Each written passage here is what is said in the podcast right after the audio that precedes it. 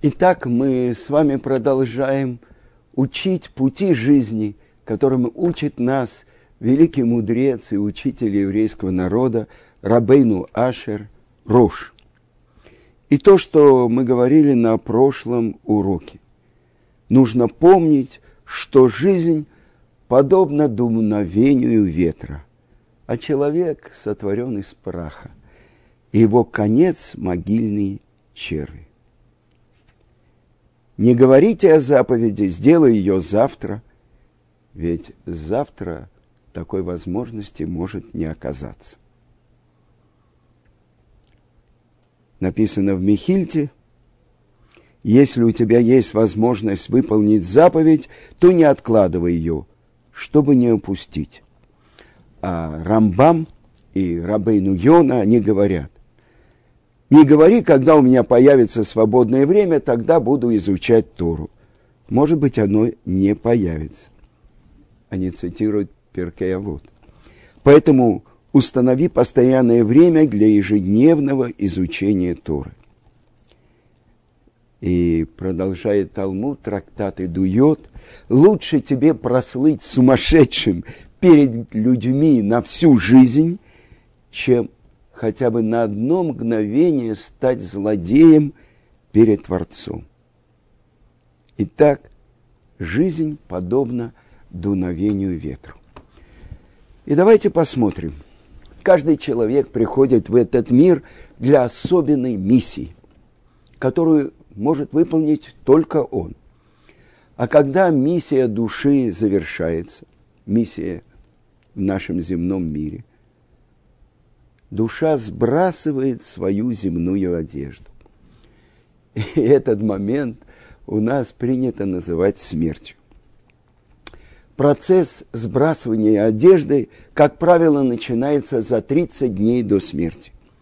В этот период исчезает особенный свет, который окружает голову человека.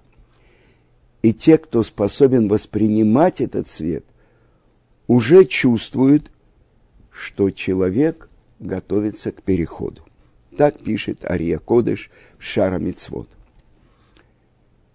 Последние часы при приближении к решающему моменту постепенно, постепенно прерываются связи души с органами тела, которые человеку предстоит снять. А в самый момент смерти душа вновь восп получает, возвращаются к ней эти сверхчувственные восприятия, которые она утратила в момент смерти. Как мы уже говорили, то, что написано в трактате Нида, 30 лист, зародыш в животе матери, он способен видеть от края света и до края света. Но воспринимает реальность не с помощью мозга, не с помощью своих органов чувств, глаз, ушей, а непосредственно восприятием души. Поэтому в то время, то, что мы называем годами жизни, когда душа заключена в теле, тело, как глухая завеса, перекрывает ей это прямое постижение. А в момент смерти человек возвращается к прямому постижению души. Так пишет Равлияу Деслер в своей книге «Мехтав Милияу». Ну вот, по определению книги Зор, в час, когда человек умирает, ему дается право видеть. В частности, он видит рядом с собой своих родственников, друзей, которые уже пребывают в мире истины. И он узнает их ведь они выглядели так же, как выглядели в этом мире. И если человек оказался праведником, то все встречающие рады его приходу и приветствуют его. Итак, рассказывает Талмуд, когда один из мудрецов Талмуда, э, Раби Абау, приблизился к моменту смерти, он увидел награду – которую Творец дарует ему в грядущем мире. И как только он увидел это своими глазами, он сразу страстно пожелал смерти. И начал произносить 31-й псалом. «Как велико твое добро, которое ты хранишь для трепещущих перед тобой». Так Творец показывает праведникам их награду еще при жизни в этом мире. Их души насыщаются. Я хочу напомнить вам то, что написано в Талмуде про смерть великого мудреца Раби Йоханана Бензакая. Он увидел в своей комнате образ одного из праведных царей Иудеи царя Хискияу. Написано в Талмуде, что Творец хотел сделать Хискияу Машехом, а Санхирива Гогом из страны Магог. Но его поколение не было достойно, и мера суда э, спросила, царь Давид, ты для него сделал гораздо меньшие чудеса, а он пропел тебе песни благодарности. А Хискияу не пропел. И вот Раби Йоханан, далекий потомок царя Хискияу, он перед своей смертью обратился к своим ученикам и сказал, немедленно несите стул. Пришел царь Хискияу. И потом подобную же историю рассказывал наш учитель Равицкак Зильбер о смерти своего отца Рава Бенциона. До последней минуты он оставался в полном сознании, и они вдвоем разговаривали. И вдруг, почти перед самой смертью, Рав Бенцион прервал разговор и с удивлением воскликнул, что пришел его отец, Рав Ицкак, дедушка Рав Ицкака Зильбер. При этом Рав Ицкак говорил, что его отец, Рав Бенцион, за всю свою жизнь ни разу не сказал того, в чем не был полностью уверен. Но самое главное, что в час смерти человеку открывается сияние шхины, его божественное присутствие. А когда наш учитель Муше попросил перед Творцом показать ему его лик, Творец ответил, не может человек увидеть меня и оставаться в живых. А в Мидраше уточняется, при жизни люди не видят, но в час смерти видят. Шхина открывается человеку в виде очень яркого света, который, тем не менее, не слепит, или в виде огня, который не сжигает. Помните, первое пророческое видение – самого великого пророка еврейского народа, нашего учителя Муше. Он видит куст, объятый пламенем, который не сгорает. И то же самое происходило во время дарования Торы на горе Синай. Сказано, что вся гора Синай дымилась от того, что сошел на нее Творец в огне. Итак, в час смерти шхина открывается человеку на более глубоком уровне, так как при жизни даже самый великий пророк не может ее полностью воспринять, увидеть. Причем и это выражение свет, огонь – это только условные сравнения. Чтобы хоть как-то э, сравнить это с тем, что мы знакомы, с чем мы знакомы в материальном мире. А то, что пишет великий Гаон Саадия Гаон, что когда Творец хочет укрепить веру праведника или пророка, он показывает ему часть того скрытого света, который был создан в начале творения. И человек, увидевший этот свет, говорит, что он видел как бы Бога, подразумевая, что он видел чудесный знак, свидетельствующий о его Творце. И свет, и огонь – это самые близкие аналоги изъявлений материального мира, с помощью которого можно описать то, что открывается умирающим. А Рабылияу Деслер, которого мы уже цитировали, он является одним из наставников нашего учителя, который поднял все наше поколение на новый уровень сокровенного постижения Торы нашего учителя Гаона Равмыши Шапира. Он был его наставником, и он его родственник. Когда Рава учился в Ешиве Поневиш, он говорит – что умирающему праведнику открываются высшие уровни, то есть высшие этажи его собственной души. И он воспринимает эти высшие уровни своей души как божественное присутствие, еще не понимая, что его и душа и есть одно из проявлений шхины. Итак, это вещи, которые очень э, высоки для нашего понимания. И чтобы нам немножко понять, о чем идет речь, наши мудрецы говорят, в час смерти человек не врет. Большие люди знают, что они оставляют один мир, и как бы в иврите есть выражение «нефтар», то есть как бы освободился от материального мира и перешел в мир его души. И я хочу вам рассказать про одного человека, э, с которым Равицкак Зильбер дружил много лет.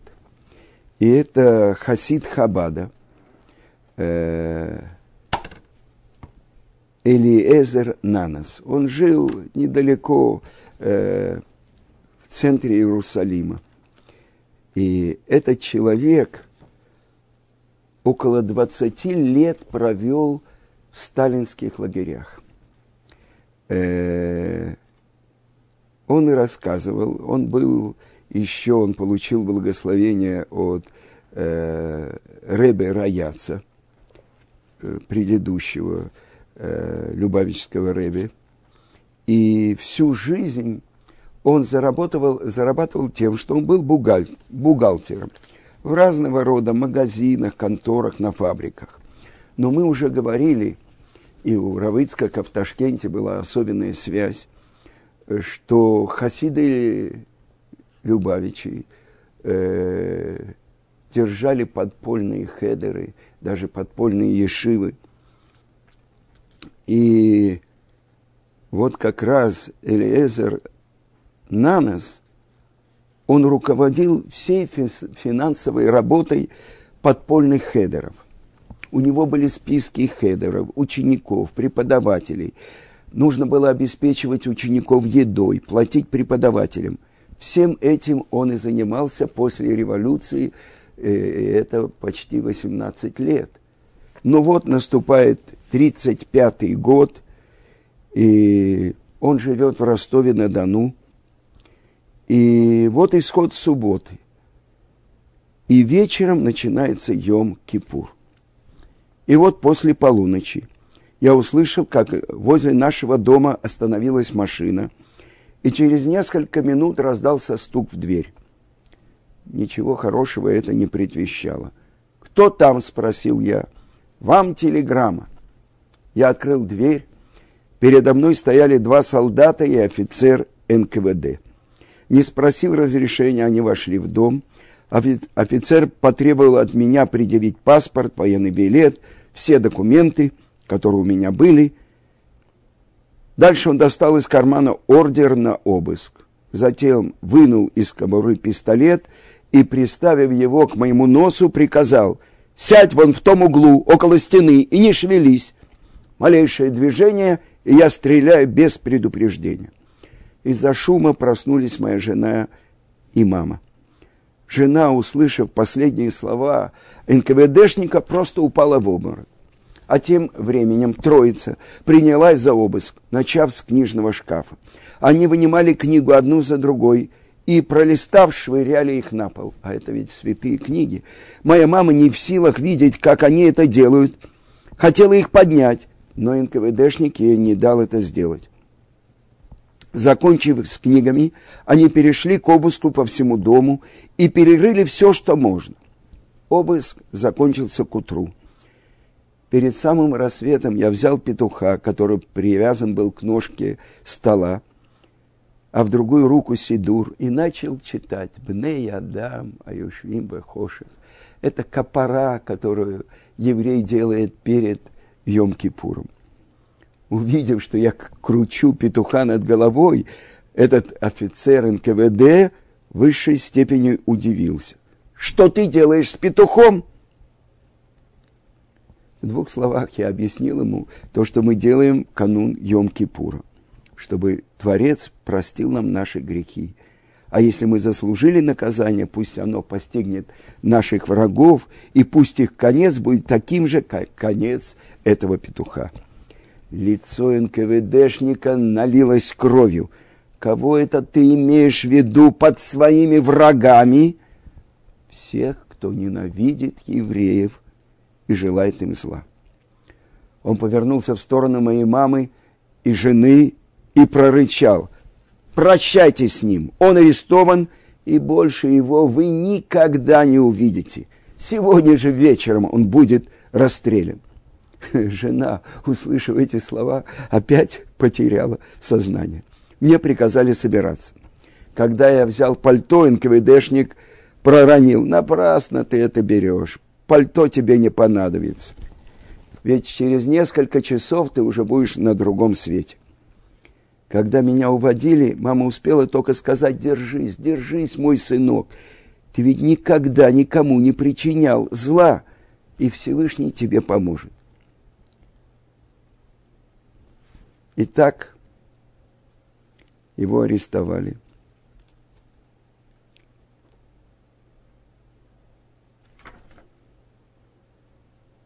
Его вывели на улицу, усадили в черный ворон и повезли в следственный изолятор НКВД.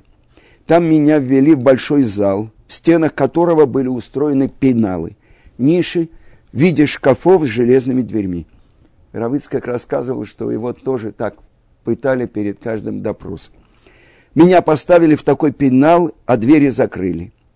И они меня прижали так, что пошевелиться было невозможно. В крышке пенала были отверстия, через которые поступал воздух, чтобы арестованный не задохнулся. Но внутри пенала царила полная темнота. До меня доходили голоса людей, ходивших по залу. Я кричал из своего пенала, но никто не отвечал. Для них, очевидно, это было обычное явление. Никто, разумеется, не собирался вызволять меня из этой клетки. Когда по моим расчетам наступила ночь, а наступал праздник Йом-Кипур, я начал по памяти читать Коль Нидрой, первую молитву Йом-Кипура потом Маарив, потом Пиюты. Я вспоминал все, что хранилось в моей памяти. Перед глазами возникла величественная картина вечерней молитвы Йом-Кипура в нашей синагоге. Облаченные в белые талисы, евреи произносили слова молитвы и будет прощено всей общине сыновей Израиля и пришельцу, живущему среди них, потому что прегрешение, которое они совершили, они совершили по ошибке. И я представлял, что я стою вместе со всеми, но я находился в этом пенале. После молитвы я стал по памяти читать Тиилим. Так прошла первая ночь Йом-Кипура в пенале следственного изолятора НКВД. Когда я услышал шаги, проходящих по залу людей, я понял, что наступило утро. И стал по памяти читать утреннюю молитву Йом-Кипура. А еще через несколько часов, когда я понял, что уже наступает время Минхи, я вспомнил про пророка Йону, как рассказывается во вторе, о его бегстве от Всевышнего, о буре, который послал Творец на море, о тонущем корабле, и как Йону проглотила огромная рыба, а как, о том, как три дня и три ночи он провел в животе у рыбы – умоляя Творца спасти его и вызволить. Невольно возникло усравнение. Я тоже заточен в этом темном шкафу, и никто не слышит моих криков. И мне тоже не остается ничего, как только взывать к Творцу, чтобы Он меня вызволил. К концу дня я принялся за завершающую молитву Йом-Кипура Ниилу, добавляя к словам молитвы свою просьбу освободить меня из этой железной клетки. И только я закончил молитву, тюремщик открыл пенал. Выйти из него самостоятельно я не мог. Мои руки и ноги затекли и не слушались меня. Два солдата подхватили меня, вытащили наружу и велели стоять. Но я падал, я не мог стоять. Тут подошел НКВДшник, который меня арестовал и приказал подняться, угрожая пистолетом. Я изо всех сил старался подняться, но не смог. Тогда НКВДшник велел солдатам поднять меня и поставить на ноги. Мне приказано было идти. Я сделал несколько шагов и опять повалился на пол. После этого солдат взял меня под мышки и сказал, соберись силами, там в кабинете следователя тебя ждут малоприятные вещи. Но если ты не будешь упрямиться, ты останешься в живых. В любом случае о том, что ты скоро вернешься домой, забудь. А если выйдешь отсюда живым, то через много лет – и так его ввели в кабинет следователя, и за столом сидел средних лет дорожный, дородный мужчина в форме офицера НКВД. Только сейчас мне стало известно, обратился он ко мне, что вы провели целые сутки в пенале без еды и питья. Я знаю, что сейчас закончился Йом-Кипур, судний день и поэтому я повелел привести для вас сюда все, что вы могли сделать Авдолу, а потом что-нибудь поесть. Вы ведь ничего не едите, пока не сделаете Авдолу. Для меня это было полным удивлением, что он говорит офицер КГБ, НКВД, не, не закончив свою речь, он нажал кнопку, и тут же в комнату вошла какая-то жен, женщина. Следователь повелел принести чистый стакан и бутылку пива.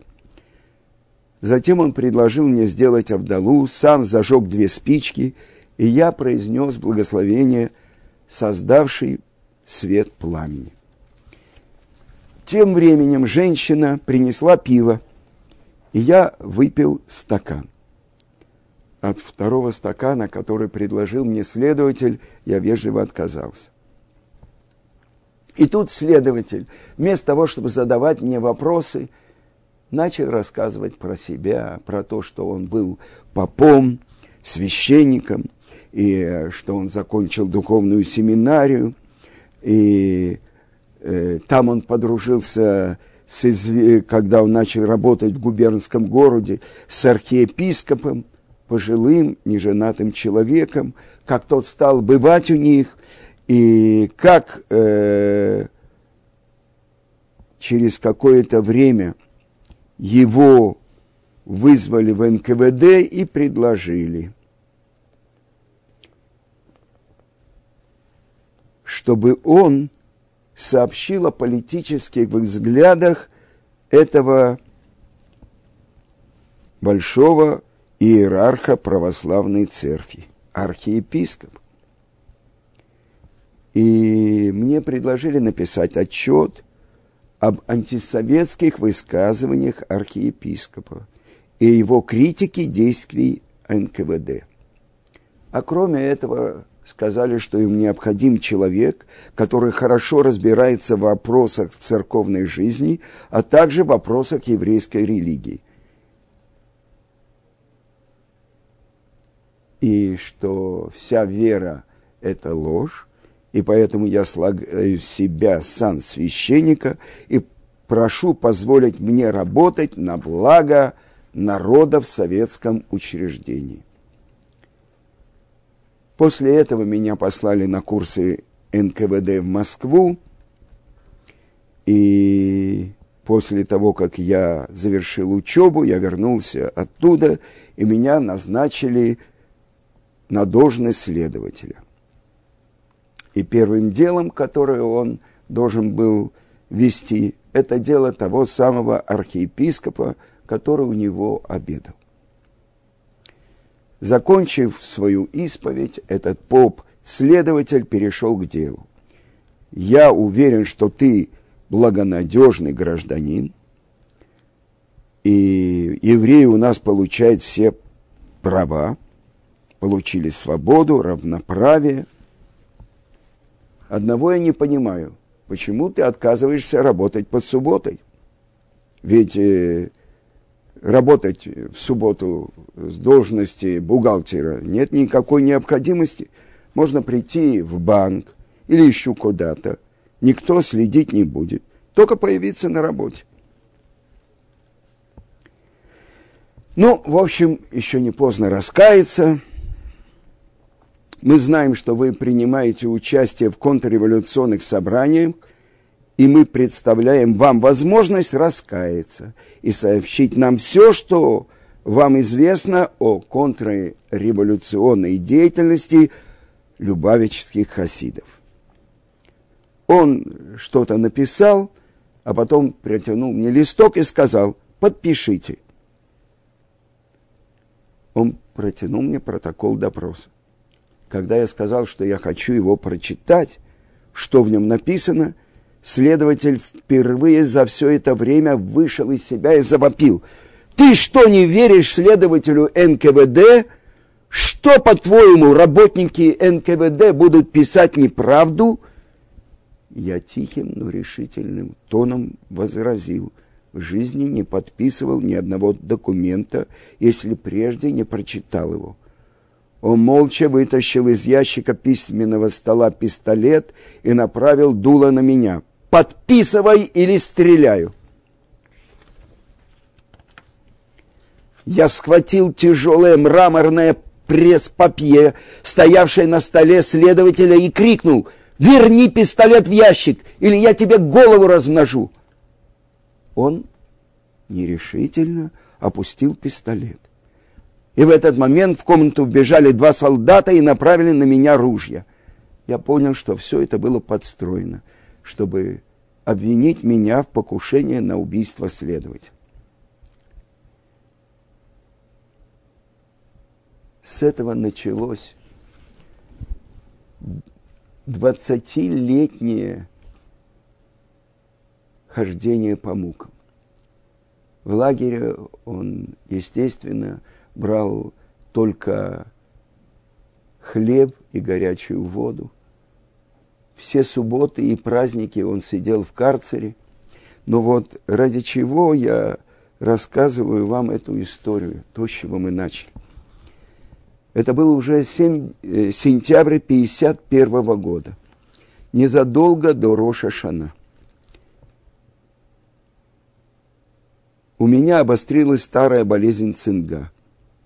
Э, эта болезнь вызвана отсутствием витаминов – она поражала здесь не только зэков, но и многих офицеров и охранников.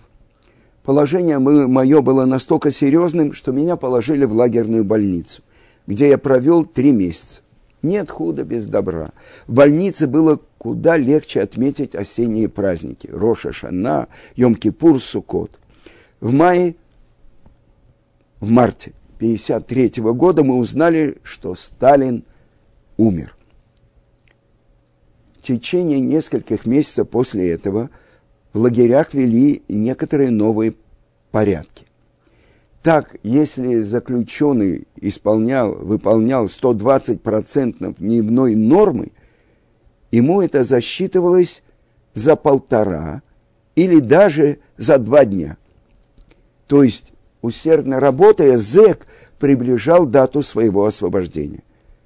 Но это касалось только тех, кто был задействован на физической работе. На меня, как работника бухгалтерии, эти нововведения не, распро... не распространялись. Но так или иначе, в день моего освобождения, а день этот приближался, наступил 1955 год. Вы помните, в 1935-м его арестовали. И так должно было завершиться 20 лет в тюрьмах и лагерях. Сразу после Песаха главбух сообщил мне – вы освобождаетесь 7 мая. А 7 мая это была суббота.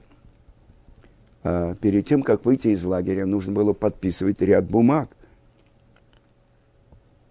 Как же я буду расписываться в субботу?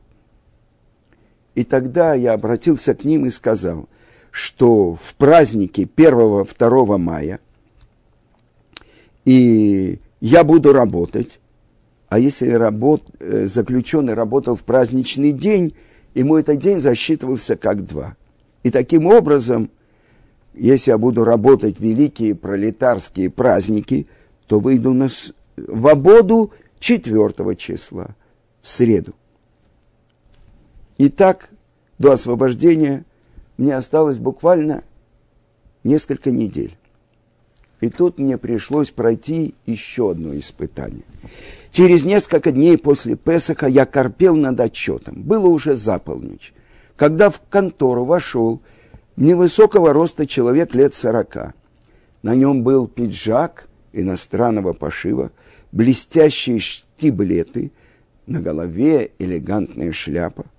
Так в лагере одевались только крупные блатные авторитеты. «У меня к тебе просьба», — обратился ко мне вошедший мне нужна пара сапог. Таких, знаете, как носят офицеры. Напишите мне квиток для начальника вещевого склада. Я уже несколько месяцев по совместительству работал учетчиком по выдаче и обмену одежды и обуви на вещевом складе. Понятно, что никакой квиток, никакой записки начальнику склада я не мог написать. Это не, не в моей компетенции, только начальник лагеря может выдать такое распоряжение. Сдается мне, что вы уже не первый год кантуетесь по лагерям. И вам нужно было бы понять, что если я к вам обратился в такое время, значит дело срочное, объяснил уголовник. У меня завтра вечером встреча с женщиной.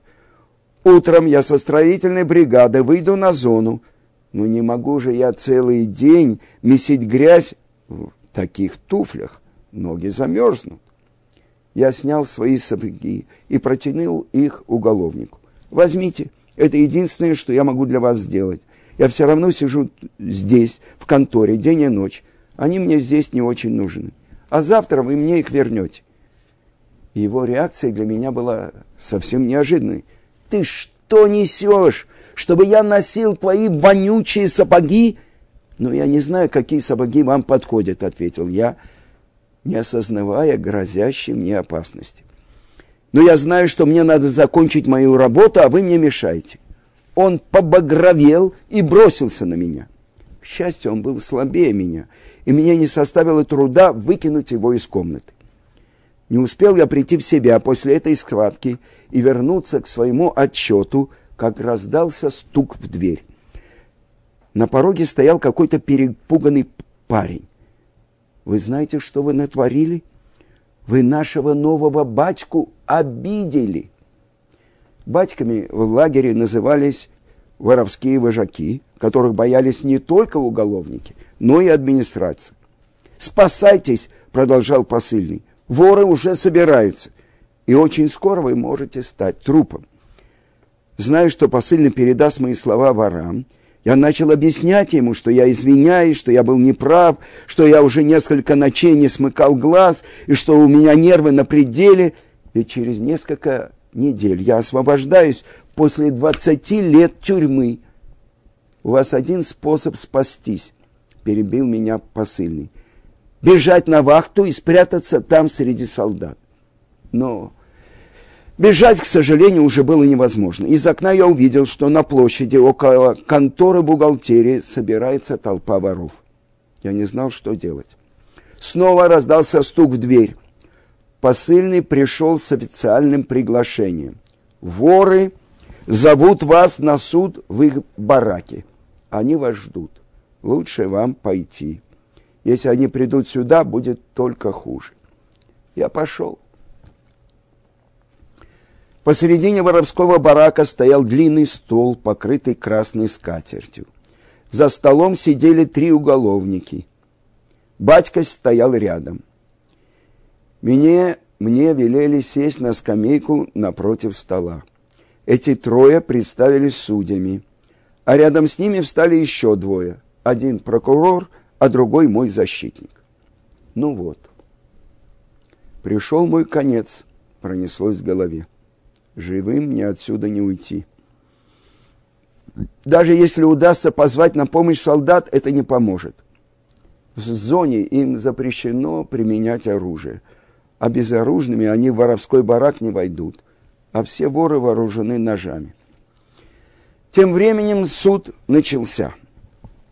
Председательствующий зачитал обвинительное заключение в котором детально описывались все мои преступные действия против батьки. «Подтверждаете изложение фактов?» – спросил меня председатель суда. Я кивнул. Слово предоставили прокурору.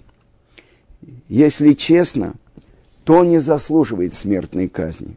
Тем более, что до выхода на волю ему осталось несколько дней. Но с другой стороны, мы не можем позволить, чтобы нас унижали. А если, тем более, если учесть, что нас тут всего не, несколько десятков, а фашистов, фашистами уголовники называли политических заключенных, их почти две тысячи. Если такие выходки останутся безнаказанными, фашисты нас просто растопчут. А потому наказание может быть только одно – смертная казнь. И приговор должен быть исполнен этой же ночью. Затем дали слово защитнику, который принялся описывать мои достоинства. Это особенный случай среди фашистов. Он всегда помогал нам с новой одеждой и не требовал ничего взамен. Но несмотря на все это, я согласен с прокурором, другого выхода нет. Он должен быть приговорен к смерти, чтобы другие фашисты боялись. Дали слово батьке. Он был краток тому, что сказал прокурор и защитник, добавить нечего. Все правильно, только смертная казнь, чтобы другим не повадно было. Как в настоящем суде мне предоставили последнее слово. Последнее слово. Последнее слово. Эти слова гудели у меня в голове, а язык словно прилип к небу. Я не мог и слова произнести. Вы помните то, что мы читали, что перед смертью открывается человеку особенное видение. На грани смерти есть особенная помощь с неба. И вот, у меня перед глазами стала вырисовываться какая-то почти пока еще расплывчатая картина на протяжении всего разбирательства я не отводил глаз от лица батьки. Где-то этого убийцу я уже видел. Но где? И вдруг я вспомнил. Почти 20 лет тому назад, после моего первого ареста, я оказался в ростовской тюрьме, в камере 36, в которой сидели политические. Соседнюю камеру, камеру номер 37 населяли уголовник. По правилам политических нужно было выводить на прогулку отдельно от уголовников. Но времена были горячие. 37-й, 35-й год, тюрьма переполнена, и тюремщикам было не до правил. Нас и уголовников из соседней камеры выводили на прогулки одновременно. Среди уголовников 37-й камеры я обратил внимание на одного. Щуплый, тщедушный, бледный, как смерть арестант, который, казалось, вот-вот умрет от истощения. А я в то время получал продуктовые передачи от жены. Масло, сахар. Особенно ценился в тюрьмах сахар. И вот, отправляясь на прогулку, я брал с собой несколько кусочков сахара. И во дворе, незаметно для охраны, подбрасывал этому похожему на ходячий скелет арестанту. Благодаря моей помощи он буквально ожил через несколько дней. Чем больше я вглядывался в лицо батьки, тем больше убеждался. Да, точно, это он и есть. И еще я вспомнил, что про него ходили слухи, будто он сотрудничает с НКВД, стучит на других воров. И вот сейчас я встал.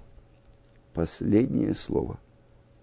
Да, я им скажу последнее слово. Я им рассказал всю эту историю с их нынешним батьком, которому я когда-то спас жизнь. Говорят, добавил я, что воры не забывают того, кто сделал им зло. Но и того, кто сделал им добро, они тоже не забывают. Так вот, это верно. Я вас оскорбил, сказал я батьке, глядя в глаза. Но ведь надо помнить и о том, что я вам в свое время спас жизнь. Председатель суда обратился к батьке. То, что он говорит, это правда – моему изумлению, батька подтвердил все, что я сказал, но при этом заявил, за то, что ты спас мне жизнь, я тебе, конечно, благодарен. Но это ничего не меняет. Оскорбление, которое ты мне нанес, а в моем лице и всем, кто находится сейчас в этом бараке, можно смыть только кровью. Приговор должен остаться в силе. Я понял, что терять мне больше нечего. Тень смерти уже лежала на мне. Я встал со скамейки и сказал, ваш приговор несправедлив, потому что ваш батька вовсе не тот человек, за которого он себя выдает. В ростовской тюрьме он сидел под другой фамилией. И я знаю, что там он крупно проигрался в карты – а отдавать должок не хотел. Вместо этого он попросил помощи у тюремной администрации, а взамен сообщил тюремному начальству, что воры из его камеры роют подкоп, чтобы бежать из тюрьмы, и назвал точное время побега. Весь барак загудел от возмущения, но я продолжил вертухаи устроили засаду и взяли всех его сокамерников на горячем.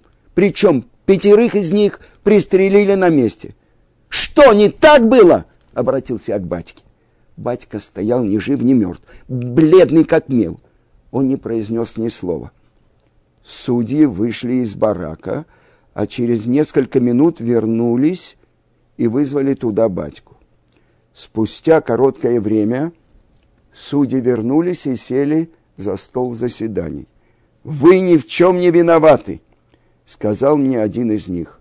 «Мы вас оправдываем. И даже более того, спасибо вам, что раскрыли истинное лицо этого гада, а с ним мы сейчас разберемся».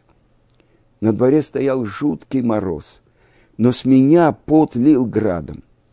Только сейчас я понял, какое чудо совершил со мной Всевышний, от какой беды спас, от каких кровожадных зверей он меня спас буквально накануне выхода на свободу, на грани жизни и смерти.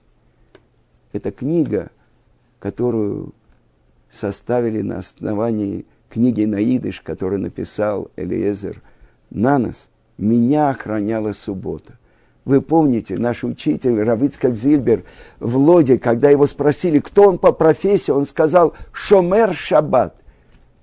Тот, кто хранит субботу.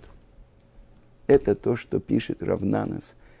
Как его заставляли нарушить субботу в советском лагере, и как он выдержал все. И не нарушил ни одну субботу. 20 лет. Он умер в Иерусалиме в возрасте 100 лет. Это то, что наш учитель Равицкак Зильбер говорил. Те, кто были там, в лагере, в тюрьме, им это Творец отдает старицей. Эти, то, что сказал царь Давид, дни жизни нашей 70 лет, а в доблести 80 лет, так вот дополнительные 20 лет – он прожил в святом городе Иерушалайме и умер, когда ему исполнилось больше ста лет. Это то, что мы видим, как Творец дает выдержать испытание тем, кто идут с ним. А суббота приравнивается ко всем заповедям, так же, как нарушение субботы, как нарушение всех заповедей. Это урок. Накануне Хануки мы видим, как евреи в этом страшном изгнании в Советском Союзе хранили Тору и субботу.